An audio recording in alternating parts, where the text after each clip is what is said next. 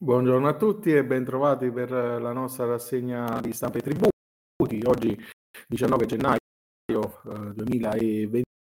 eh, ci occupiamo eh, di eh, riforma fiscale. Il, ministro, il vice ministro Maurizio Leo torna sull'argomento della eh, riforma fiscale che sappiamo insomma, è stato al culmine della passata legislatura al centro del, del dibattito politico per affermare nel eh, corso del, eh, convegno che si è tenuto eh, ieri con l'Associazione Nazionale dei Commercialisti che il testo al quale sta lavorando potrebbe essere pronto per essere licenziato tra febbraio e marzo e quindi sulla delega ha affrontato i temi che dovranno costituire i pilastri della riforma. Il primo deve riscrivere i principi del sistema fiscale nell'ottica comunitaria e nel rispetto dei principi dello Statuto del contribuente. Il secondo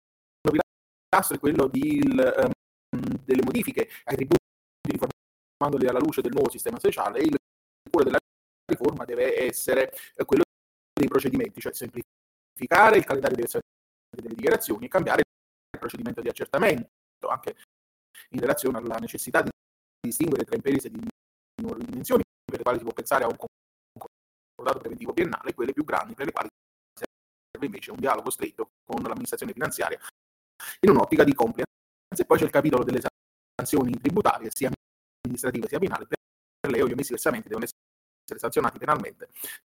soltanto se configurano un'ipotesi di reiterazione e non alla prima uh, occasione. L'articolo è di uh, Andrea Bongi uh, e lo troviamo sul um, quotidiano Italia, uh, Italia Oggi. Eh, poi abbiamo, um, diciamo sempre su questo tema, un articolo um, di uh, rimando sul PSOA quotidiano, sul quale um, appunto ci troviamo a le, nello specifico le richieste formulate al, nel corso del convegno dall'ANC e in particolare sono 15 le proposte che sono state fatte ehm, e tra queste mi sembra particolarmente rilevante eh, quella di prevedere un portale unico digitale in cui tutte le amministrazioni di volte, volte scusa, coinvolte dovranno fare riferimento all'istruttore e così gli operatori delle singole misure, contributi a fondo perduto, crediti di imposta, sgravi, tassazione, eccetera, anche ai fini dell'assoggettamento del registro nazionale degli aiuti. E l'informativa sulla uh, trasparenza. L'articolo è a firma della redazione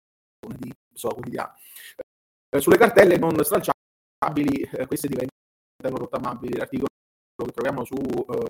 Italia Oggi a firma di Giuliano Mandolesi, ehm, praticamente beffati gli enti locali, nel senso che in caso di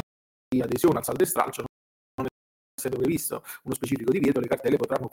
comunque essere oggetto di rottamazione da parte dei contribuenti che avranno praticamente il medesimo sconto. Anzi, in caso di applicazione della rottamazione, ai contribuenti spetta anche la cancellazione dell'agio e la possibilità di dilazionare l'ammontare post applicazione della scontistica con un piano pratico quinquennale e partenza soft di interessi agevolati nella misura del 2%. Questo è quello che si dice dalle letture incrociate delle due norme disposizioni saldo e stralcio e la rottamazione quadra disciplinate dagli articoli dei commi da 222 a 230 la prima e da 231 a 251 52 la seconda e 197 del 2022. E quindi diciamo è un aspetto che è abbastanza rilevante per le casse degli enti perché non sono previsti meccanismi di ristoro su queste eh, minori entrate che si concretizzano. Sugli immobili di lusso si considera lo spazio del sottotetto nel determinare la superficie utile, non eh, rileva che non sia abitabile ma che sia utilizzabile. L'articolo di Emilio De Santis su Italia Oggi ci dice appunto che la Corte di Cassazione con la sentenza 1014-2023 respinge il ricorso del contribuente verso una CTR della Toscana che aveva fermato le decisioni del giudice di prime cure, ha specificato che si considera lo spazio sottodetto definito la determinazione della superficie utile, non rileva che esso non sia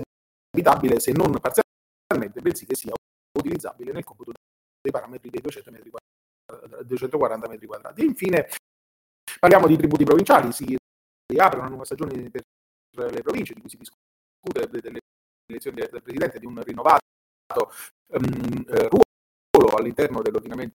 uh, costituzionale che rispetti appunto quello che è, cioè l'ordinamento positivo, che rispetti quello che è la previsione del, dell'ordinamento costituzionale e, e um, i rappresentanti delle province italiane hanno incontrato tra il ministro Roberto Valterole anche la, um, il sottosegretario alle finanze Sandra Savino, titolare della delega alla finanza degli enti locali, quindi si è parlato anche delle risorse, eh, delle fonti di entrata degli, di questi enti. Con questo articolo noi oggi concludiamo la nostra rassegna, io vi auguro un, un buon proseguimento di giornata e vi do appuntamento come sempre a domani per chiudere insieme questa settimana. Arrivederci.